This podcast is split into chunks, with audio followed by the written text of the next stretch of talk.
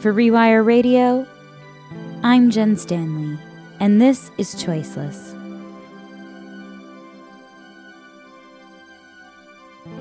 Last week, we heard from Tasha, who talked about her surprise when anti choice protesters used her race to try to shame her out of having an abortion, saying that she was being complicit in the black genocide. This isn't new rhetoric. Anti choice activists often evoke civil rights leaders and appropriate their language in an attempt to control black women's bodies. Today's storyteller, Cherisse Scott, knows this all too well, and she's devoted her life to helping women and gender nonconforming people of color to take back control of their bodies and lives through her reproductive justice advocacy. She came to this work through her own experience and has been gaining major national attention both within and outside of the reproductive justice community.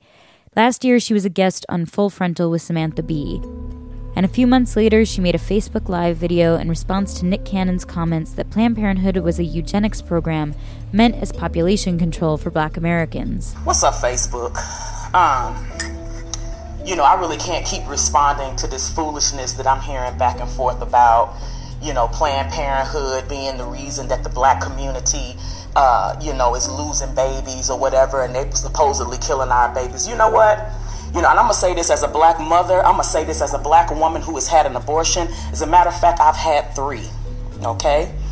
Uh, I'm to say this as somebody who not only does this work for a living, but lives this life as a single black mama raising a single black ass child in America today. Y'all need to get out of this whole Planned Parenthood foolishness, okay? You all can keep. Cherisse says these kind of narratives shame women of color and poor women while simultaneously erasing them. And she should know. When she was 29 and living in Chicago, anti choice activists masquerading as healthcare providers told her a lie that would change her life forever. Here's her story. 14 years ago, back in 2002, I was, you know, trying to be an artist. Uh, I'm, you know, my background was music and communications. I was on tour. I was the lead of my tour. Realized I was pregnant while I was in my first big gig out of New York, you know, and uh, I was just trying to, you know, do what I needed to do to be able to get back into that career that I really thought was about to blossom into this thing that I'd always hoped for, that I worked so hard for. Um, you know, and I, but I wanted to be a mother too, and I just wasn't ready, and I definitely wasn't ready in a situation where uh, the other parent was not willing to be there uh, emotionally, physically, mentally, uh, or financially. So she searched in the yellow pages for an abortion clinic and made an appointment. She had a day job at the time to supplement the money she was making with her music, and she had to take the day off work for her appointment. They were located in, you know, a very unassuming um, office building downtown Chicago. Um, the office looked kind of uh, legal-ish. Um, you know, there was a white woman, older woman. She, you know, got up from her desk and greeted me, uh, shook my hand, thanked me for, you know, coming in today, you know, confirmed that I was the person that was my appointment. Uh, you know, they had me sit down for a second, fill out some paperwork, uh, and then I was taken into a room. And in that room was just a, you know, basic little, you know, kind of office room with some seats and, you know, television, um, maybe a VCR or something at the time, you know. Um, and um, you know maybe a DVD player. I don't I don't really remember, but uh, there was then you know there the woman that same woman came in and talked to me and, and asked me you know had I really thought my my choice through. Um, and I'm like, what? you know, like, yeah, well, maybe this is the counseling section. You know, I didn't really know, you know, what to expect. It, it's still, you know, at, at that moment, it still was not like um, clinic looking. It didn't look like it was a doctor's office. It just looks more like a, you know, just an office. Um, and so, you know, I go in there, I'm like, okay, so we're having a conversation. And she asked me if I considered like adoption. And I was like, yeah, I mean, I'm a black woman. We don't really do that. We raise our babies, you know, if we can, if we can't, you know, more than likely we're going to terminate this pregnancy because of it's just, yeah, somebody else raising our children a lot of times, you know, especially voluntarily, isn't necessarily the thing that's always the road traveled so much for black women. But Uh, so I think that she, you know, once she realized after a while of having that conversation back and forth, she realized that she really wasn't able to, I guess, move me wherever she was trying to move me, which was definitely away from abortion and to consider adoption. Um, I think that she kind of gave up, had me sit there for a moment uh, you know, had me look at a video, and this video, uh, you know, showed these different steps of an abortion process.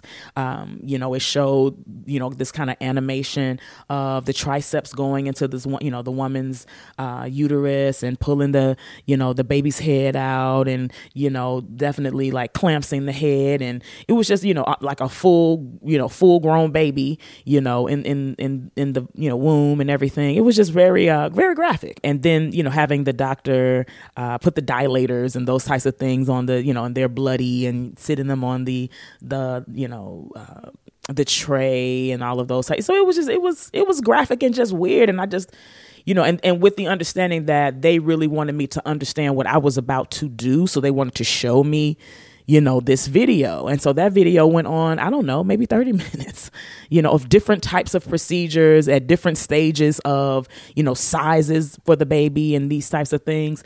Uh, and then a black woman would sit in to talk to me and she tried to you know I, by that time i'm sure you know they they you know i was asked by the white woman if i was on food stamps. I was asked by the white woman if you know i you know that was i on WIC? Did i you know have other kids? Those types of things. I was like no. I mean i had a you know i was working for uh, quite a fluent national legal firm at that time.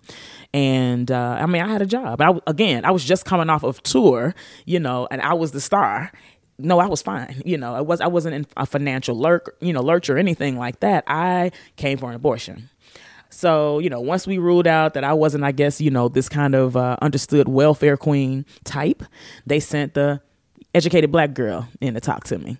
And she, you know, wanted to have a conversation about me having uh, the baby, understanding that, you know, I'm trying to pursue my dreams and, you know, they, they get all into your business so that they can kind of use that to kind of dissuade you. Yeah, you want to live your dreams, you know, like a, like the college student. Oh, yeah, I know you want to go back to school or you want to finish college, but there's really not a but. I'm here for an abortion. And by the, you know, so we, she goes into this whole, you know, I thought the same thing, you know, my husband and I, you know, we weren't ready to have a baby. We were just recently married and you we were going to have an abortion and we thought against the, the, abortion.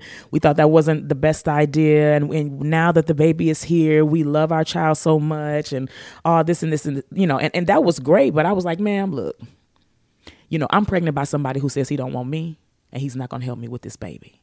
Am I at a, an abortion clinic or not? You know, because I didn't really have time for the back and forth. I was just irritated by this time. I mean, I've been sitting here almost for two hours, you know, and I'm not, you know, I've not seen a doctor. Nobody's come and, you know, check my pulse, taking my blood pressure. Like what, I didn't even know what to expect. I had never had an abortion. I didn't know, you know, what to expect at the time. Uh, you know, no, you can't, you know, finally they just had to say no. I was like, so, so why am I here? Cherisse was at a crisis pregnancy center. Crisis pregnancy centers are nonprofit organizations that often masquerade as abortion clinics, but their purpose is to dissuade women against abortion. She was furious, but also concerned. The people at the Crisis Pregnancy Center told her that an abortion could hurt her chances of getting pregnant in the future, and she knew that someday she wanted to have children. She just wasn't ready yet. I was scared. And I had to come back to this boy's daddy and say, I want to have a baby. They said that if I do this, I'm never going to be able to have a baby. Um, maybe that's not that. Maybe that's why he's not here. You know, maybe because we had a decision. We made a decision. They, um, I don't know that I ever shared that part before. You know, we made a decision. He gave me the money to get it done. Um, I didn't go through with it because I wanted to have a baby later. They lied though.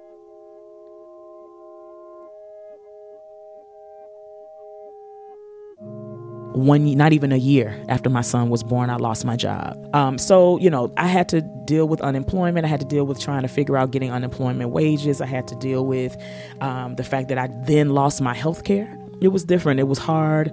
Um, and again, you know, those people were nowhere. There wasn't any like follow up call. You know, there were, how are you? You know, how was the birth? You know, none of that.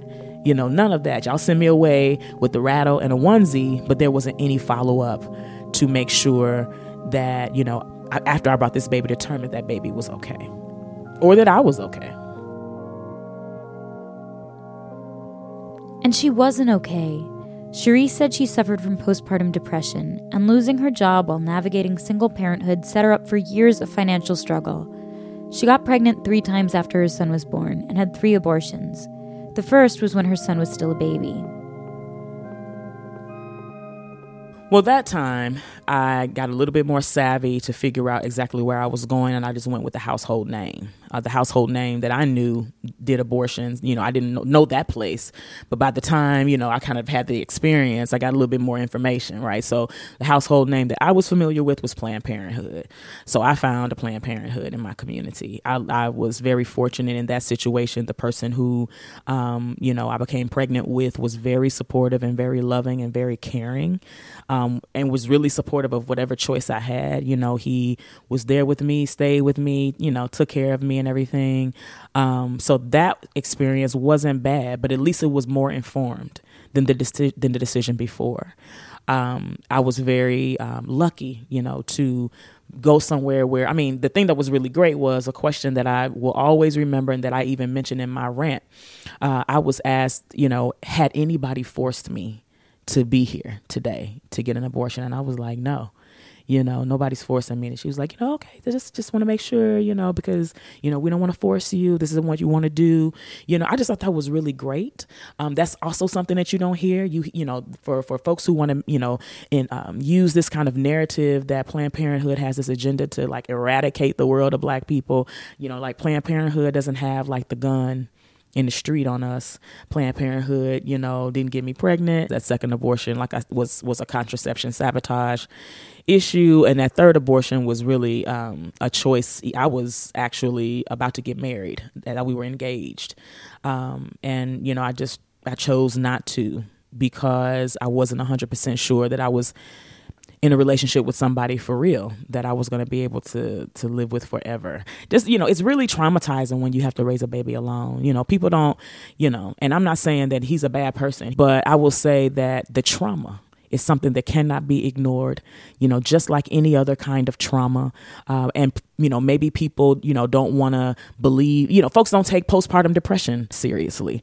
So, I mean, I'm, you know, I think that those three abortions after, after I had, um, you know, I went ahead and brought that baby to term. Um, yeah, maybe those, maybe I would have brought another baby to term, you know, had I not been, uh, if I would have been able to get the first abortion, let me say it like that, I think that I may have, I'm sure I would have gone ahead and had another child at another time. Um, I'm sure that I would have. I'm sure that I would have. Cherisse felt she didn't have any control over her life, and more specifically, her body. She never learned comprehensive sexual education or how to track her cycles. Then she learned about reproductive justice, a term created and popularized by women of color activists and organizers in the reproductive rights movement. The term is more all encompassing than reproductive rights and calls for the complete physical, mental, spiritual, political, social, and economic well being of women and girls based on the full achievement and protection of women's human rights.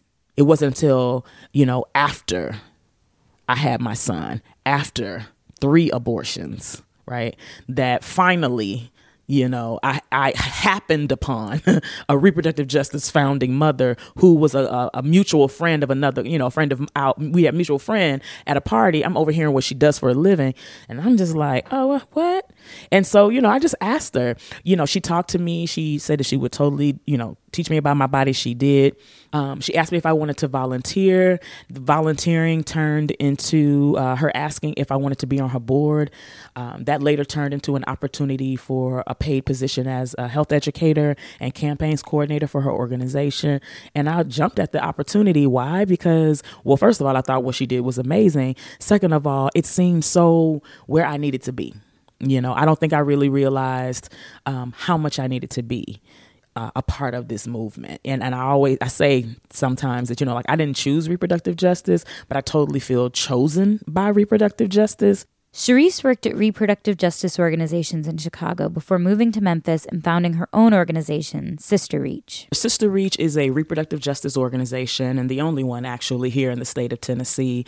And we do our work from a three pronged strategy of education, policy, and advocacy. All of that uh, centered in a framework called reproductive justice, which was crafted by black women in 94 who didn't see our lived experiences, our cultural experiences, uh, our disparities really represented in uh, healthcare reform, uh, even during the Clinton administration, uh, and wanted to make sure that our lived experiences were not only amplified, but that we led our stories. And so for Sister Reach, that's what we're doing here is trying to make sure that we center those who are most vulnerable in the city of Memphis, which is over 60% African American, but in a state where we're only at 17% of the state. However, the issues really impact our lives uh, that happen in legislation. So we do our work uh, through comprehensive reproductive reproductive and sexual health education uh, policy and advocacy for uh, women and girls of color, poor women, rural women, teens, uh, and their families. Back when she was still in Chicago, she started hearing about anti choice billboards in Atlanta that called abortion a black genocide. After moving to Memphis and founding Sister Reach, she realized they were popping up all across the country. In Chicago, they evoked newly elected President Barack Obama, saying that Planned Parenthood was killing the next black leader. And then they came to Memphis, and Sister Reach fought back. You know, you've got this beautiful black girl, um, you know, on, uh, uh, uh, you know, a billboard, and, and she's quote unquote an endangered species. You know, she's unwanted. You know, she's not unwanted. You know, uh, what's unwanted is the way that systemic oppression plays out in the lives of black and brown people. You know, what's what's unwanted is you know having to fight uh, just to be able to make decisions about my own body. You know, you're not here if I pick my nose, but you got to be here if I have an abortion. You know, you're not here if I'm raped when I'm being raped, but you got to be here if I want to consider an abortion. You know, you're not here to make sure that I'm eating, right? But you you can be here to make sure that I don't have an abortion. I mean, so so those things, you know, they just it just doesn't line up. It's not, you know, a, a good uh, argument. And so by the time they made it to 2015, in 2015, when they were here in, in Memphis and erected here, you know, not only did we already have a strategy, we were able to deploy it quickly. We were able to mobilize, you know, people quickly, uh, and not just any people, but advocates, preachers, fathers right? Because they were targeting black fathers, basically saying, you know, this is dad's little princess, and you know, eight, you know, uh, her her heartbeat, you know, uh, or something like she has a heartbeat after 18 days or something like that. False, not even like scientifically correct, you know. Um, so that's you know that's what uh, you know has been like I said, it's been a very disingenuous you know tactic uh, of the of the religious right to be honest because because really we got to say who it is is doing it. It's the religious right that are also behind these types of billboards um, and we were able to get the, the ones here down you know and we did our own campaign you know, and we were able to, um, you know, erect our own billboards with messaging that was comprehensive. First of all, trust black women was that was very prominent on the billboard. But the other thing that was very prominent in the billboard are the things that a mother was supposed to need, or a baby is supposed to need, or a family is supposed to need, or a young person is supposed to need, so that that abortion is the last option you know, unless it's just something that they wanted to do right? So, you know, you want to make sure that you, you care. If you care, then make sure, you know, my mommy has access to health care and a, and a good paying job. You know, keep my family together. Make sure my daddy, you know, has what he needs. Make sure I have what I need. We can expand, you know, Medicaid. Make sure we got comp sex ed. Make sure we got access to condoms. That's what our billboards um, said, right? And um, and they kind of blew up. Um, all over you know kind of in within our movement you know it was it was one of the i guess one of the first times that black women or you know that we taken back the language in, in a kind of public way that way. Um, and it was really impactful. Um, and since then there have been other types of billboard you know campaigns then and, and i mean the history of billboard campaigns don't begin and end with sister reach because billboard campaigns have always been really a, a very uh, uh, important piece of how folks were being able to mobilize large groups of people, you know, um, and even us. I, I, look forward to being able to do new billboards about you know other issues or you know even more synthesized messages about the same issue. To be honest, to make sure that at the end of the day, you know, it's not even just about just about trusting black women. Just trust women. Period. You know, trust any woman. You know, trust that if you make sure that she has everything that she needs, or you don't hinder her of getting the things that she can, you know, to get the access that she wants, then you know you don't have to you know, you don't have to help women make these type of health decisions. We're still being handled you know, like we're like we aren't fully human. The anti-choice backlash hit hard, targeting Cherisse in a Facebook ad campaign that used her photo and full name.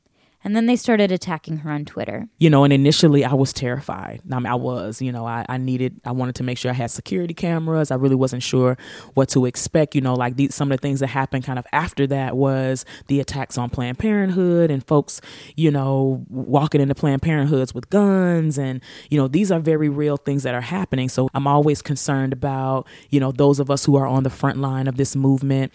Uh, and, and because we've worked so hard to make sure that we center women and girls of color color, we've also got to understand that in centering them, also there was a a requirement of safety, right? I, and so I was afraid, and so I fell off the scene for a minute. We talked about other things. I, you know, this was, I, you know, other staffers. I pushed them forward to talk about other issues. She was afraid for her own safety and for her son's, but she also received an outpouring of support that inspired her to keep going.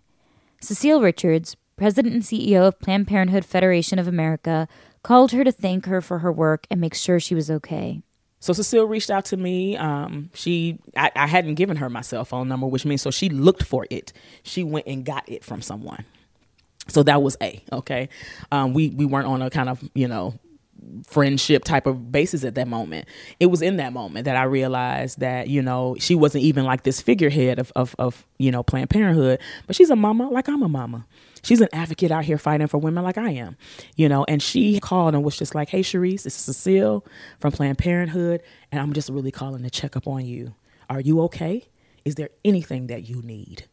And she thanked me, you know, for being brave enough you know, being brave enough to share, being brave enough to push back, being brave enough to fight in Tennessee.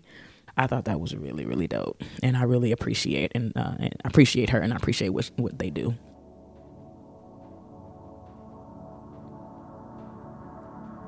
Sister Reach is growing fast, and Cherisse finally feels like she's starting to gain some financial security for her and her son.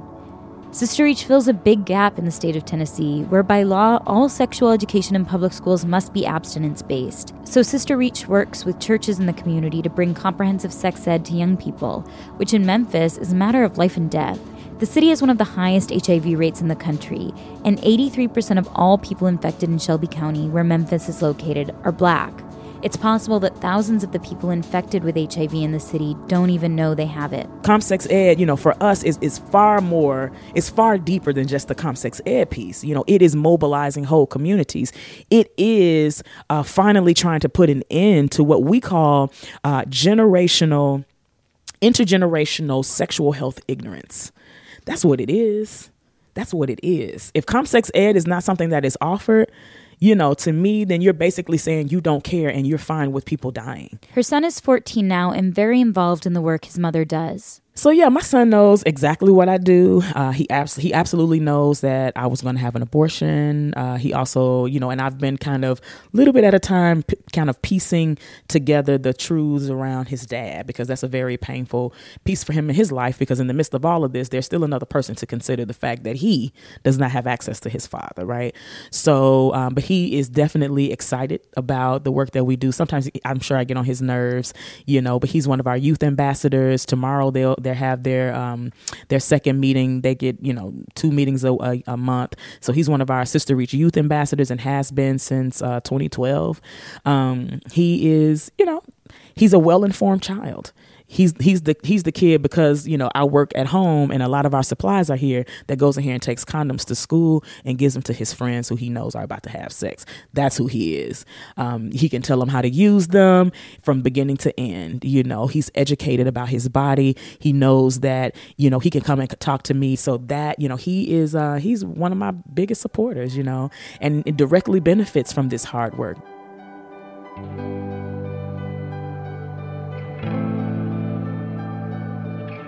Jeremiah 29 and 11, my favorite scripture, that says, For I know the thoughts that I think toward you, saith the Lord, thoughts of peace and not of evil, to give you an expected end. So my expected end is victorious. My expected end is a legacy um, that pushed against the grain here in the state of Tennessee.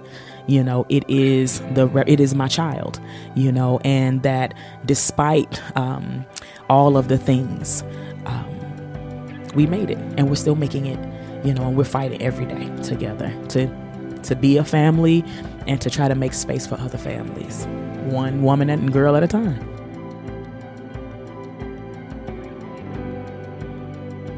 The story was produced by me, Jen Stanley, for Rewire Radio, with editorial oversight by Mark Folletti, our director of multimedia. Jodi Jacobson is our editor in chief.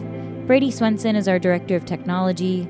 Music for this episode was by Doug Helsel and our storyteller, Cherisse Scott. Thank you to all the staff at Rewire, especially Rachel Perrone, Lauren Gutierrez, and Stacy Burns, our communications and social media team, for getting the word out about Choiceless. For more information on Sister Reach, visit our website, rewire.news slash choiceless. Thanks for listening.